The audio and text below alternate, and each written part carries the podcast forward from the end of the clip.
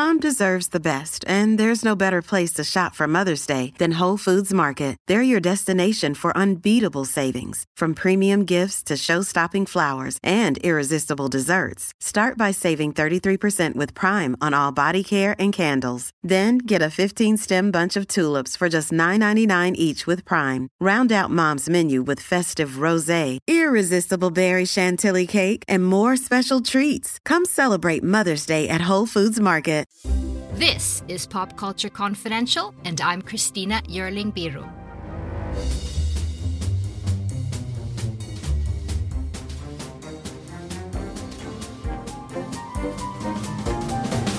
Yes, chef. Hey everyone, welcome. Now, how great is this? A couple of weeks ago on the show, we did a deep dive into the breakout hit and one of my favorite shows of the summer, The Bear. I talked about how fascinating, frustrating, but affecting the character of Richie is, and what an incredible performance by Ebon Moss-Bachrach. And guess what? I get to talk to the man himself. I'm thrilled that he wanted to talk to me and was able to take some time from his vacation on a remote island in Europe. And that's why the sound's a bit more muffled than usual, but worth it. He really gets into it with me about his performance, the backstories he developed for Richie, his thoughts on the ending, all the questions I had and a great number of other things from his career that consists of memorable roles from Lena Dunham's Girls, Marvel's The Punisher, his recent role in The Dropout, and in the upcoming Star Wars series Andor, and of course, season 2 of The Bear, a show chock full of great writing, directing, and acting by all. In the series, Moss-Bachrach plays Richie, a sort of unofficially adopted member of the Berzatto family since he was a kid. As season one begins, the youngest member of the family, Carmen Berzatto, played by Jeremy Allen White, returns to Chicago. Carmy's made a name for himself in the world of fine dining, but has now come home to run the family's Italian beef sandwich shop after his brother Mikey has committed suicide and left the restaurant to him. The show is intense, hot, frustrating, funny, sad, and beautiful. And if you haven't figured it out already, the conversation you're about to hear is full of spoilers. This is your brother's house. I was running it fine without you. Why didn't he leave it to you then? Don't wipe your hands on your apron, chef. Chef. I refer to everybody as chef because it's a sign of respect. You can throw down, huh? Behind, behind. So how you gonna pass the family test? Delicious or impressive? Delicious is impressive. Word. Yo, family's up. I just never had plátanos with like grass on it. We want to change this restaurant, right? But we have to change the chemistry. Hey, why are you always like watching me? Because it's just sort of my job. We're the chili flakes. Cousin organizes, it's more confusing. Right there. Labeled chili flakes. This is a delicate ecosystem, and it's held together by a shared history and love. I have every intention of turning this into a respectable place of business. Eventually. Time to try the new sandwiches. Yo, this shit looks different. What do you think? It's redundant and white, just like you. So, Ebon Moss-Bachrach, thank you so much for joining me. Your performance as Richie really affects me a lot, and I have a lot of affection for him, which may say a lot about me. I don't know. Maybe I've had a lot of Richies in my life. Maybe we'll get to that. Of course, he, Yeah. he's frustrating. He's a fuck up. I do think that he's integral to the operation, but you play him with such depth and such nerve that I think even those that find him the most frustrating find compassion in him. And I was thinking there's two performers that have done that. You with Richie and John Cazale in several of his characters where he's so frustrating, but at the same time, you have all this compassion for him. So I wanted to dive into Richie, how you brought him to life from the script. What was your first impressions and inspirations when you read him on paper? Well, first, let me say, like, any, I mean, the comparison to John Cazale is, is uh, as I don't think is deserved, but as the, the nicest thing you could have possibly said. He's, he's such a hero of mine for a man that only did a few movies. Um, his work is so iconic and indelible. he's a disaster, right? In The Godfather, he's just he's he's he's such a mess, but he's so desperate, and also I feel like you know he's so his needs are so clear simple in a way in terms of, of, of, of, you know, I mean, he says it, right? He's like, you know, he's like, I got passed over, right? Isn't that what he says? Yes. To, to Michael, he's like, I'm, you know, uh, you know, he just wants to be taken seriously. He just wants to contribute to the family and be, and be important and, um, in, integral to, to the operations of the family. And I guess, you know, with, with Richie, it's a similar thing. You know, he wants to be valued um, you know, these are basic, basic needs. I think that that everybody has. You know, I think a lot of that stuff boils down. There's only just a few, a, a few basic desires to be loved, to to to contribute, to have to value yourself. You know, there's there's basic things I think that are just driving all of us. Other night, my kid asked me if my real last name is Bad News. Bad news, like bad news bears.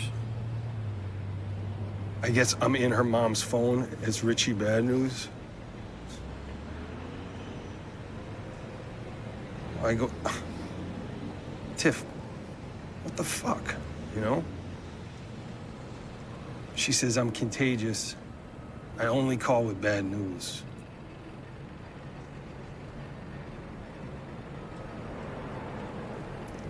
Maybe that's not what you're talking about.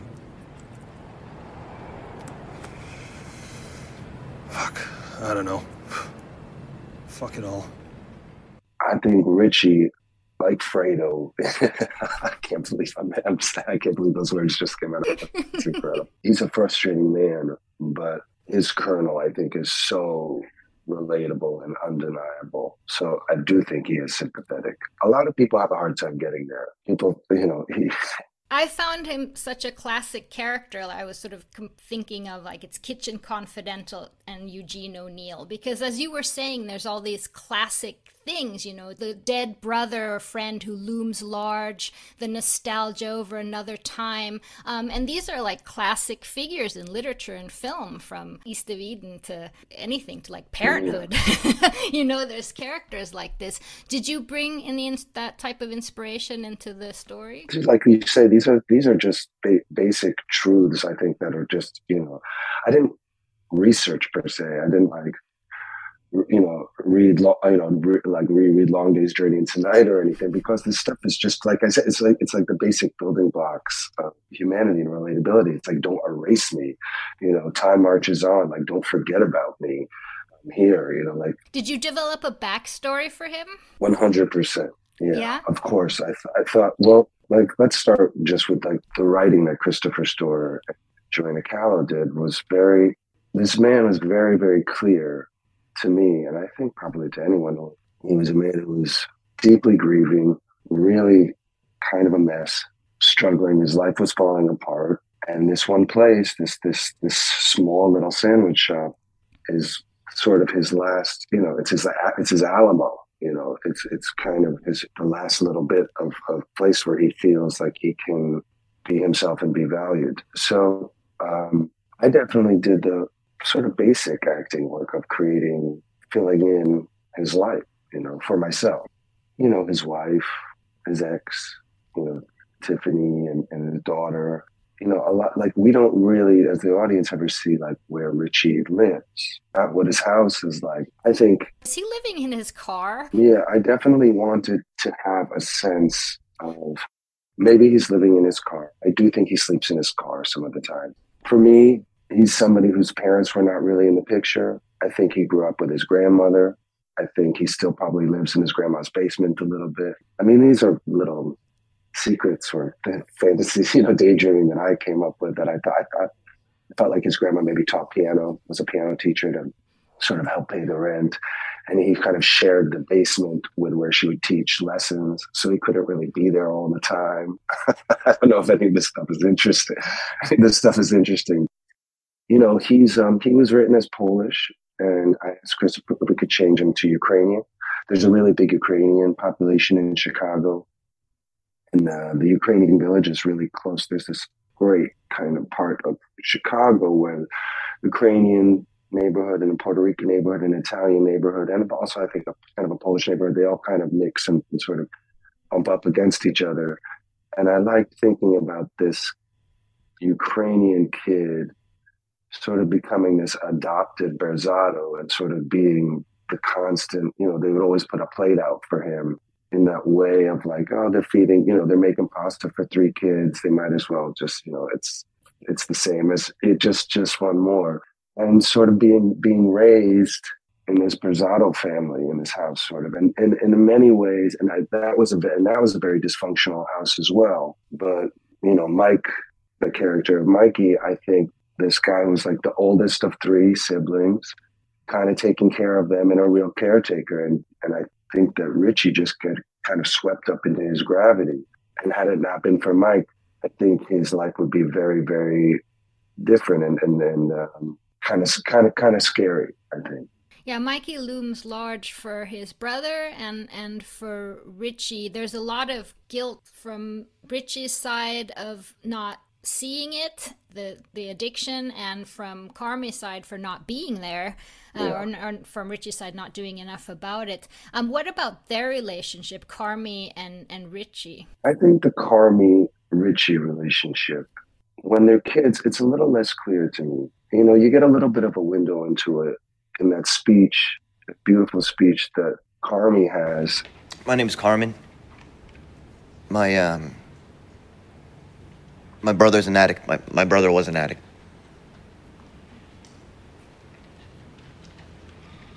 And this morning, I um.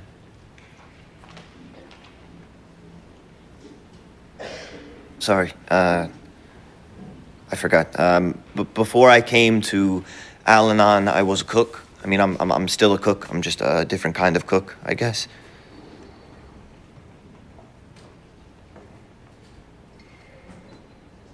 My brother and I, we would cook a lot together, especially when we were kids.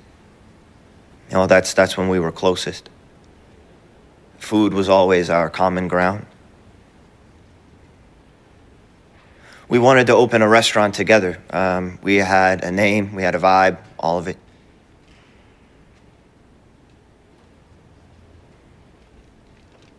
My brother can make you feel confident in yourself.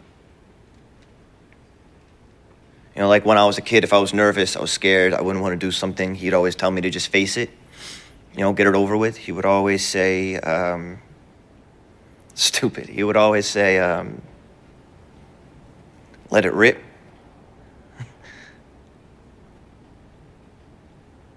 he was loud, and he was hilarious and he had this amazing ability. He could just he could walk into a room and he could take the temperature of it instantly. You know he could just he could dial it. And um, i'm not built like that. You know he didn't fit in said he never had a girlfriend he stuttered. And he's also you know he's probably something like i don't know seven eight years younger or something than richie. Say like mikey's 12 Richie's 11, 10 or 11. Then you got Sugar. Sugar is like a few years younger, and then Carmy's like this, this sort of like quiet little meek kid who's just sort of there. Jeremy's big eyes just kind of like in the corner, you know, just sort of watching and maybe like with a bag of chips or something, but not really saying that much. And I think Richie and Mike are super loud. It's a loud house. And there's a lot of protecting going on. My interpretation is that Mikey didn't let Carmy work at the shop because he wanted him to go and do something bigger. And Richie sort of inherited the protection. I think so. He, Richie does inherit that protection, but I don't think I think that the Carmy Richie relationship is more complicated than the Carmy Mikey relationship. There's status and access, right? About like not being a blood member of the family and a certain jealousy of Carmy that he's he is truly like a Berzatto, and that he rejected the family in a way. I think I think for that like that kind of like squandering, he had something and he squandered it. And I think it's hard for Richie to forgive that as someone who will, who's a striver and who will never have this thing. I'm curious to see where that relationship obviously goes because uh, you know in the first season of the Bear, Richie's not really at a stage where he can like is capable of like forgiveness or anything. Even though he did it in his own way, selling coke to make it work during COVID. I mean, he he was integral to keeping the place going until Carmy came back. So he of course feels like I was running this place well before you showed up. Yeah, it's something I think about a lot. And I thought about a lot because it seems like it could be kind of ideally they could do it together. It would, you know, I feel like Richie would welcome Carmy in in a certain sense. I don't know no one is as good with the customers and with the area and with understanding the psychology of where the shop is than Richie. I mean, when he gets out there in front of the shop, he knows everyone's kids. I think Carmy needs that. Oh, yeah, without a doubt. I mean, well, yeah, I mean, it depends on what happens to the shop, but in terms of it being like a neighborhood place, that's not like something that you can learn in culinary school or anything. That's something that's. Uh... Talk a little bit about the, the script and the process itself. I understand that the scripts were re- really tight and really finished when you guys, you know, stepped onto set there. But how much improv does Calo and Storer let you work with here? I don't think that they encouraged improv per se, but they encouraged ownership over the scripts. Really did everything they could to have the actors feel entitled, and really, actually, everybody on on set to feel very valued. You know, they really created a set that was where the food stylists and the cooks and the props and grips and camera department, everyone was felt really uh, emboldened by, you know, this is like top down kind of stuff. And they, everyone felt really valued, uh, I think, on that set. And I think there's a, a, a, kind of a family feeling in the in the narrative that gets imbued sort of invisibly, osmotically through people just feeling like family and being treated like a good family there. So, so in terms of the actors, people were I wouldn't say encouraged to improvise, but just were allowed to make you know do do we would do several different takes. I personally like to improvise in rehearsal to sort of get a sense of what the parameters are. I was interested, and I think Chris was really interested in pushing things to a level of like acceptable absurdity. I wanted things to be really, at least with Richie, to be really big and loud and almost not fit in the frame. I was sort of relying on Chris to let me know when it was it was it was too much. Sometimes things can get so big that they just start to feel a little bit. When if the camera is really close, then it's, it just it just doesn't work.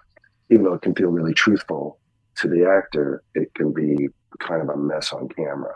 Just something I've had to learn over the years through yeah through mis- making that mistake. And like episode seven, which is basically one long take. How many run throughs did you do of that? The idea to shoot that without cutting um, came, I don't know, maybe a couple, two or three weeks or something before we shot it.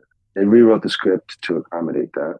And then we came in on a Monday after they had worked on it over the weekend, read it a few times, sort of worked on the in, in the space. On a Tuesday, we came in again early in the morning and sort of did the basic moves with worked it with with with camera with our you know with our operator Gary, figuring out and figuring out how because there's so much choreography to bring cameras around to catch another piece of action, and then somebody has to cross and you know is Gary going to push them? Are they going to push Gary? Like you know, and then on a Wednesday morning we came in at around maybe six in the morning, and we just jumped in and we started doing takes. I think ultimately that day we did five complete takes. And we were done by lunch. I mean, it was crazy. It was going so quickly. And we had a couple, I think twice we got through maybe half or third or half of the way and we had to cut because of technical stuff. Working like that, it started to take on its own energy. It was like incredibly exciting. And everyone was like, it was like, you know, watching a tennis final. You know, people are like around the monitor and the further along you go, you know, you get, you, get, you know, it's like, oh my God, we've got, we've gotten 75% of the way there. Now let's, let's please not screw up. For me, that was great because it, it imbued it with like real stakes, you know, it's like, and that's like one of the jobs we have as like in like creating fiction is making, giving it like urgency and, and real stakes. And that, you know, it became less ephemeral and abstract you know, people talk a lot of the time about like, oh, that show feels it was like a play, you know, oh, you know, that movie was really like a piece of theater, and I think that gets tossed around a lot. But as someone who's done a lot of plays, like that, that was very much like getting in that direction. It did feel like you just had to keep going. Yeah. and what I don't like so much about making movies and TV is that is is the lack of that and that sort of more kind of slow, exploded academic kind of molecular way of working. A little is not nearly as thrilling as you know getting up and, and, and starting and having an experience, a beginning, a middle, and an end, having an experience with an audience, with, your scene partners. So much more satisfying at you know artistically for me and the brilliance about that when it took me a while to get into oh wow i don't think there's any cuts happening here. Um it, there's it's not showy. It, it it's for a different reason. It's to really feel the urgency of what's happening. The same as that the show doesn't have any unnecessary exposition. Everything you see you see. You like you were mentioning we don't go home with richie. Just so lean. Uh, someone was saying like a lean piece of beef from the restaurant. I understand talking about family that you made a bunch of wonderful tortilla de patatas for the girls. I love to cook. I love well just I would just want to say one more thing about that. Too. Yeah, like you know, for Chris and Joanna and for all of us, everything is always story motivated. And I admire fancy camera stuff in movies. And I think that movie Russian Ark is really extraordinary. And obviously like Hitchcock's Rope and stuff. But but but the, the last thing that we wanted was to have some sort of self conscious thing where you're reminded of a take all the time. And I love when I hear that people like didn't occur to them that it was a oner. You know, like it w- really was not trying to do some sort of showy, like flashy kind of thing. It was just like you said. It just really suited the story. And I'm trying to remember exactly when it happens, but this this you know the guitar kind of that the guitar stuff drops in at a certain point. I think it's right after Sydney and Richie have their sort of their little argument at the front at the front of the house, and then this guitar quietly comes in and it slowly builds and it builds and it builds, and it's like a 15 minute thing. And I think that it just does a really beautiful job of, of putting the audience in that in that space. Yes. But I love to make a tortilla española. That's one of my favorites. My mother was from Valencia, so I grew oh. up on very nice tortilla de patatas. yeah, that's amazing. You like to cook. What did you learn about working in a kitchen from being on this show? I'm not saying people say this to me, but you hear like a lot like, wow, you're an amazing cook. You should open a restaurant. like after spending time in a fake kitchen, that's just like the worst idea ever. I would never open a restaurant in my life. And I adore cooking and I love cooking for people. It's so grueling and relentless and hard. And it's like gambling. I mean, the fact that people can marry this really crazy business and their love and passion for cooking and have them both survive and is, is, is I think, a really extraordinary thing. Lionel went to Copenhagen for like two weeks and studied like baking with Richard Hart, who's an who's an incredible baker. Who I really am like I would love to like do something like that, but I'm sort of happy not to have to deal with any of that stuff. Yeah, you didn't have to chop a lot. Everyone was chopping so much. like, I mean, you know, it's it's cool. Like fundamentals of acting classes. You know, it's always about like doing um, like a basic activity. I remember when I was like doing sort of basic like first year Meisner training stuff. You know, you have to have like some kind of complicated activity that you'd be doing, trying to knit something or write something, something that was not intellectual and more physical. And and then try to do a scene while doing this stuff. And what happens, it, it, really kind of shortens your fuse in a way. It's it's like it's a, it's a real gift, I think, for an actor to have to be doing something. Also, it's nice to be um, physical activity like grounds you in a reality you know, I'm always looking for something to be doing. So making a show in a restaurant is kind of amazing. Uh, it, I think it instantly makes everyone like a, a, much better act. It's uniquely suited for that. Yeah. Now this is a very Chicago yeah. show. You seem very New York. You Brooklyn. You've lots of theater, and you went to Columbia University, and of course, girls. When did you start acting? I did a little bit in high school, and I studied. I took a class a scene study class, and that really turned me on. And a really wonderful teacher, this woman called Joan Rosenfels, who was just this great acting teacher who was was at Barnard. I think maybe because we were in the city in New York, she was just this. And then I spent that that that summer. I went as an apprentice to the Williams uh, Williamstown Theater Festival, just sort of see what that was like. And I ended up having this transformative summer where I was they did this production of a play called Dead End, which is like a Sidney Kingsley play from the 30s. They made a movie out of it starring Humphrey Bogart. And like I ended up getting this really great part in it. And I was working with all these amazing actors like Hope Davis and Campbell Scott and Marion Seldes and oh, wow. Robert Sean Leonard. There was like, I was just all of a sudden, I was like doing scenes with these people. It, was, it completely um, changed my life. And I remember like just talking to, to Hope Davis and saying like, I think I'm gonna like this is incredible. I'm gonna change my major. I was studying American history, so I'm not gonna change my major. I'm gonna just study theater. And she was like, No, no, don't do that. Study, study, learn, become like, learn how to be a person like normal people. Don't just study theater, so that's all you can draw from. Like, smart. Yeah, very, like, very good advice. Thank you, Hope. Yeah. And music wise, will we be hearing anything more from Big Buck Hunter, your band with Peter Oh Sarsgaard? Big Buck Hunter we haven't played anything for a long time. I know it's so it's so hard, you know. Like uh, we we we were playing music before we were kids. Fred, we'll still play music every once in a while. We're neighbors. Our daughter, our daughters will play together sometimes. That's a deep that's a deep reference. I can't believe you. I haven't heard I haven't heard I haven't heard that for a long time. well, there's something very romantic about seeing you and and your wife with an amazing visual artist and Maggie Gyllenhaal Oh, and Peter thank you. Sars, all of Yeah. you guys in Brooklyn. it's like let's see that movie. yeah, music is still very very important to me. My daughter's in a very. Has a beautiful voice and she's a, a very good pianist. I'm really proud of her. Peter's got Peter has two daughters as well, and he's got his older daughter Ramona is a really great. She's she's a great oboist, but she's also been playing a lot of accordion recently. And his his little daughter Gloria is like an, a really great violinist. So there's a lot of music still. Like uh, where you know me and my family were traveling for like a couple months. I have, my, I have a little ukulele with me. You know, embarrassing and no, it's very Steve Martin. yeah, it's, it's at best, at best, yeah.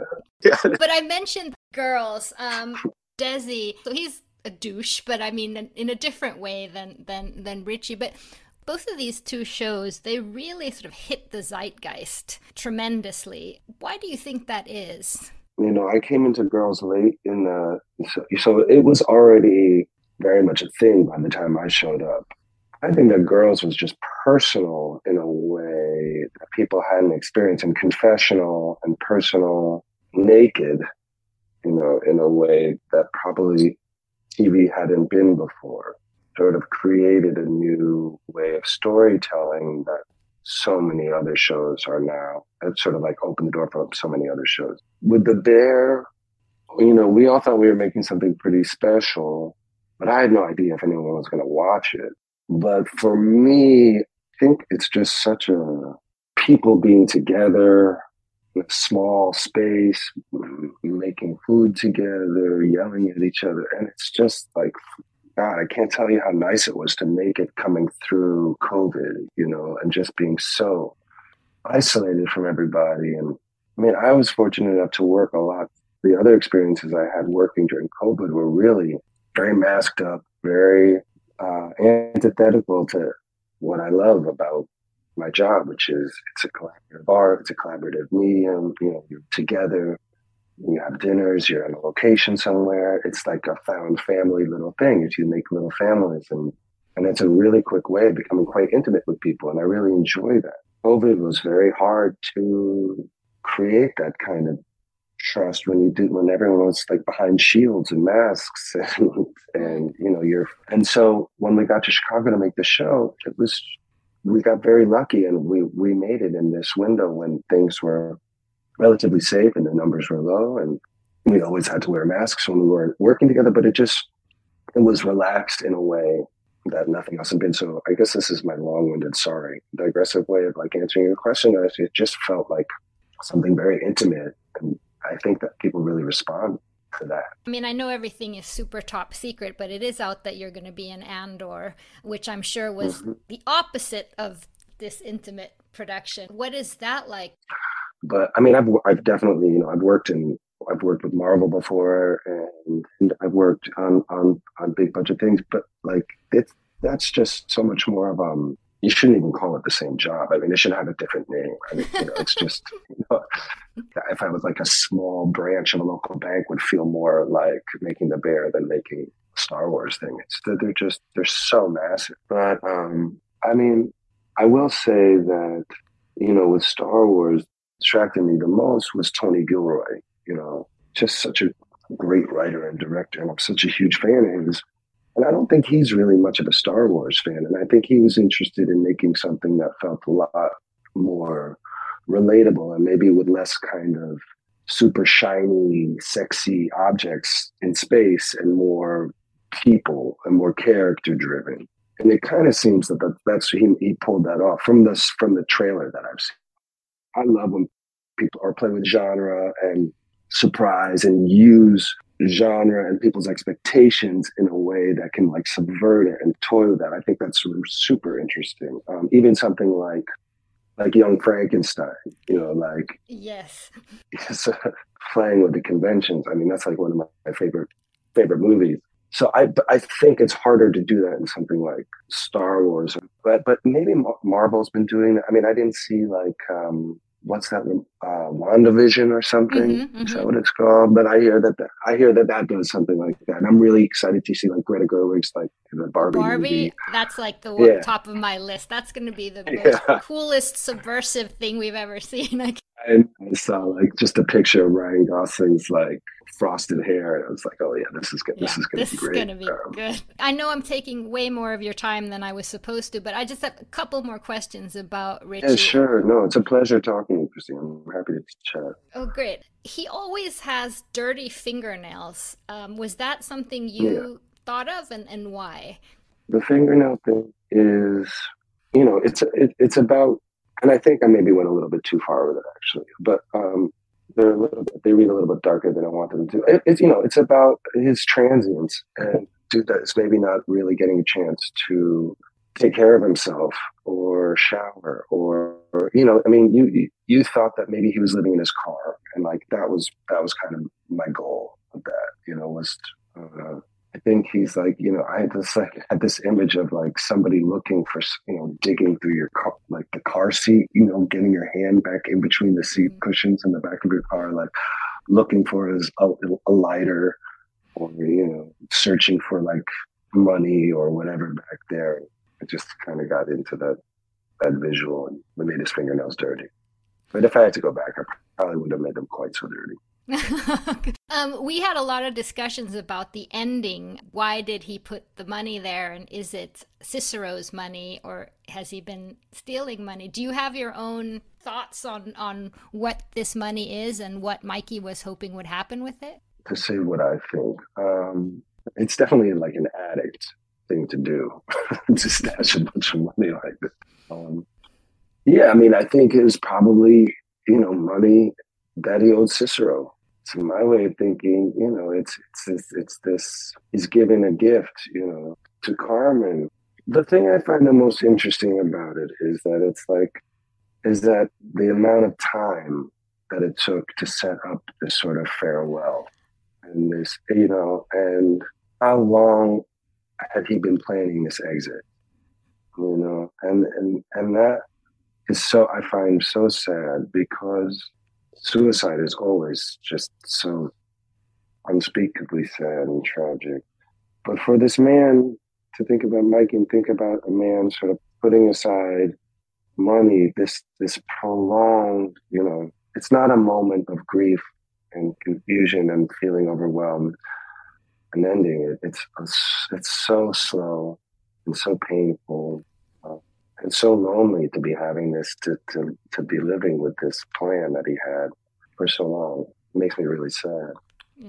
Uh, you know? Yeah, he must have been living with this pain for such a long time. And it's really you get a sense of like responsibility that Mikey feels for Carmy and for his family to you know specifically Carmy. Like it's just it's a really uh, profound act. But Carmy still owes Cicero yeah, he does, but that's what's crazy. But you know, but these, I mean, they already, you know, this is what I when when I talk about a restaurant, I talk about gambling. You know, I mean, they have the money right there to pay him back, and I don't even think he thinks about paying him back even for a second. I think, you know, they're gonna try, they're gonna try and, and make some other kind of restaurant. And I imagine it's gonna be even more of a disaster. so finally, what when do you start filming season two, and and what are your hopes for Richie in particular? I think it'd be nice for Richie to find some companionship. I don't know. I mean, I think it's really fun to play this guy as like you know, you know, with his back against the wall. It's really fun to to act this man who's like like him against the world. So I hope he doesn't get too too relaxed or anything. I don't think he will. I don't really see him settling down and having like a calm relationship with a, a you know like a nice girl from the neighborhood. But um, and I think we start. Hopefully, I think we start soon. Uh, I think we start probably sometime in January, or February. I don't know. They have, they haven't told me. I'm so I'm on the I'm on the other side of the world right now from all this stuff. So um, I don't know. Evan, I'm going to let you go to your what seems like a magical island there with your family, and thank Thanks. you so much for thank taking you so your much. time on your vacation. I really appreciate it. Of course, such a pleasure. Thank you so much to Ebon Moss-Bachrach. The Bear is on FX Hulu and is rolling out all over Europe and other territories really soon. And thank you so much for listening. Please subscribe to Pop Culture Confidential, a part of the Evergreen Podcast Network, wherever you get your podcasts. See you next time. Are you tired of seeing your teen or young adult struggle on a path that clearly isn't the right fit? Is your teenager confused about which direction to take after high school? The future of work is changing rapidly and our kids need to know all of the options available after high school so they're empowered to make the choice that is best for them. In each episode, we explore the latest trends that are shaping the opportunities of today and tomorrow. I'm your host, Betsy Jewell, and this is the High School Hamster Wheel Podcast.